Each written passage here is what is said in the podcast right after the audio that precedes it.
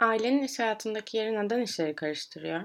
Aile demek karışıklık demek. Aile demek huzur demek, mutluluk demek ama aynı zamanda da karışıklık demek. Birçok kişi için ailedeki süreçler çok daha yönetimi zor da da çapraşık diyelim. Zor demek doğru olmaz. Hani herkesin bunu gayet de iyi yapabildiğini biliyoruz ama en iyi şekilde yapmak istediğimiz, hiç hata yapmak istemediğimiz ve e, o nedenle de bazen e, yapabileceklerimizi tam yapmadığımız bir durum ortaya çıkabiliyor.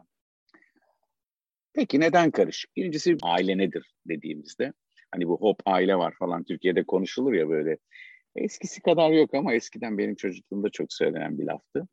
Ee, yani aile olmak, yani belli korunaklılıklar, belli sınırların, mahremiyetin e, ve yakınlığın da aslında işaretiydi. Diyor ki şey e, birisi aile yanında pijama ile gezilebilen insanlar ailedir.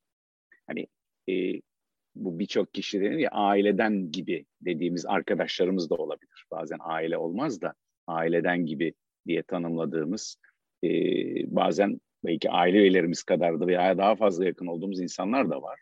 Yakın ilişkilerin olduğu bir durumdur. Yani pijama ile herkesin yanına gezmiyoruz. Özellikle yakın ilişkilerin hakim olduğu durumlarda aile başta olmak üzere kaybetmeme odaklı davranma e, davranışları yönetmeye başlıyor. Belki bunu e, düşündüğümüzde bazen anne babaların ya da aile üyelerinin birbirlerine karşı olan davranışlarında saçma gelen hareketleri daha iyi anlamak mümkün oluyor. Kaybetmeme deyince e, bu bir ilişkiyi kaybetmeme, sevgiyi kaybetmeme, onayı kaybetmeme e, gibi çeşitlenebilir. Bu anlamda bakarsak ailenin bu kadar yoğun duygularla e, olan, biraz önce hani pijamayla gezilen yer dedik, yakınlıkların olduğu e, ve belirsizlikleri daha çok olduğu bir durum. Yani diyelim ki evlerde yani bir yemek saati vardır e, genellikle e, vardır ama bugün yedidir, yarın yedi buçuktur. Bugün babanın bir iş toplantısı vardır, çocuklar ve anne diyelim ya da annenin bir iş toplantısı vardır, çocuklar ve baba otururlar. E, yarın işte anneannelere gidilecektir. Orada daha erken yeniyordur. Esnektir ailedeki şeyler ama bu esneklik genellikle iyi bir iletişim içinde olmadığı için çocuklar kendilerini genellikle sürüklendikleri yerde bulurlar. Yani e, mesela yemek saati değişikliği bir iş yerinde bir işte bir ne bileyim bir toplantı saat değişikliği herkese WhatsApp'larla bildirilirken evlerde bu tür şeyleri bile biz birbirimize haber verme ihtiyacı çok duymayız. Yani o yüzden e, aslında kurallar vesaire vardır ama tabii ki her evin kendine göre bir kuralı var. Hani kapıda ayakkabı çıkarıp çıkarmama bile bir kuraldır. Yani. E, kim evde çıkar, kim evde çıkmaz. E, o nedenle burada da bunu bir kural sistem e, evlerde bir iş yeri ya da kurumdaki kadar net ve açık değildir. O yüzden kişilerin inisiyatifine kalan yanı çoktur. Bu da belirsizlik yaratır. Nedenle bu hem yakınlığın varlığı hem belirsizliğin e, varlığı aile ortamının bu iş yapsın yapmasın yani her aile için kabaca e, aile ortamının atmosferini verir. Rahatlığını da bu verir.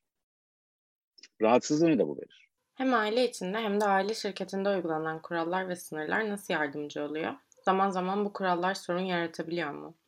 Birçok kişinin kararları sırasında aileyi gözettiğini biliyoruz. Bunu düzenlemenin yollarından birisi tabii ki kurallar ve sınırlar. Hani bu işte e, akşam 9'dan sonra evde internetin kullanılmasını sınırlamak da bir kuraldır bir ailede. Hani o gözle baktığımızda e, bir iş yerinde damatlara, gelinlere iş vermeme kuralı da şirkette istihdam etmeme de bir kuraldır. Hani bu doğrudur, yanlıştır vesairesine girmiyorum.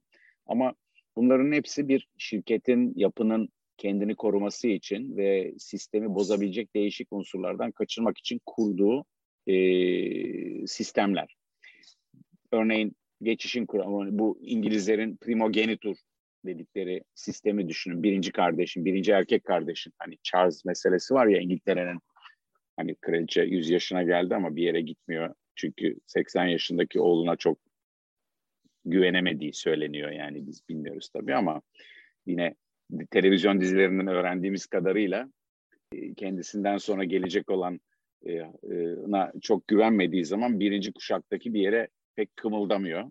E, ama bir kural var. O kuralı da bozmak da istemiyor. İkinci erkek çocuğu da getirmek istemiyor. Bazen e, kurallar e, bizim ayağımıza, elimize bir kere, kelepçe haline de gelebiliyor. E, ya da kardeşler arası çekişmelere yine baktığınızda kurallarla ancak e, bazı çekişmelerin yönetilebildiğini ama birçok yerde de yani krallıklardan, padişahlıklardan örnek verirsek hani e, Türkiye'nin geçmişindeki fetret devrine baktığınızda kuralların gevşediği e, sıra dışı bir olay olduğunda yani işte bu Beyazıt'ın e, Timur ordularına yenilmesi ve tutsak düşmesi sonrasında sistemin çökmesi sonrasında e, herkesin kendi istediğini ve güçlü olanın kazandığı bir durumun ortaya çıktığını biliyoruz. O nedenle kurallar e, genellikle işliyor ama e, iyi konmamış ya da olağanüstü durumlara göre tasarlanmamış olduğunda ki her durum içinde kural tasarlamak mümkün değil. E, sistemin kendi iç işleyişinin e, saydamlığı, düzgünlüğü ön plana geçiyor.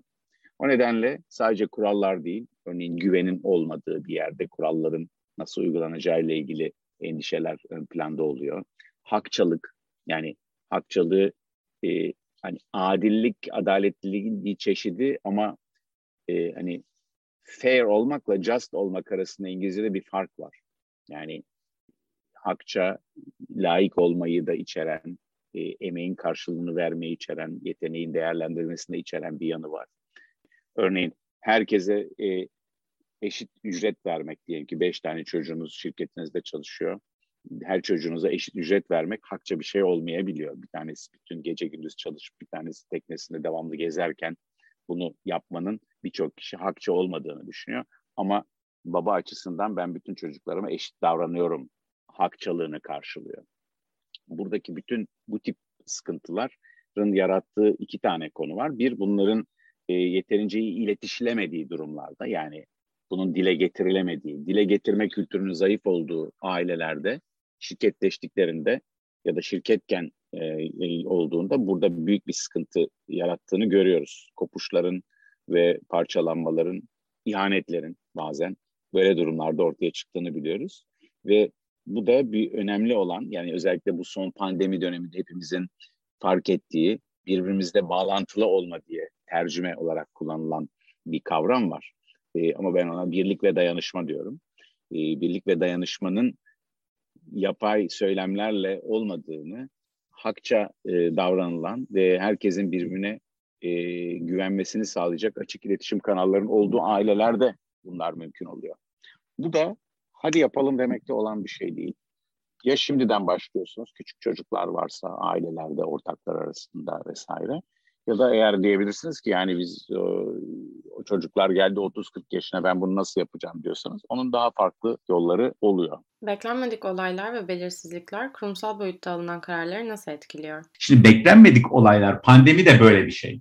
Pandemi de hiç aklımıza gelen bir durum değildi. Ama yine de hazır olmak bile, yani zihnen hazır olmak bile bir olay gerçekleştiğinde ne yapacağımızı bize bilmiyor. Örneğin ölümler, hastalıklar birçok ailede, birçok kişinin e, örneğin prematür olarak bir işi üstlenmesini, hatta başka birisi olmadığı için üstlenmesini getiriyor. Ya, ya bırakacağız, sistem çökecek ya da diyor ki ben işi gücü bırakıyorum, bu işi kolları sıvıyorum diyen e, insanlar olabiliyor.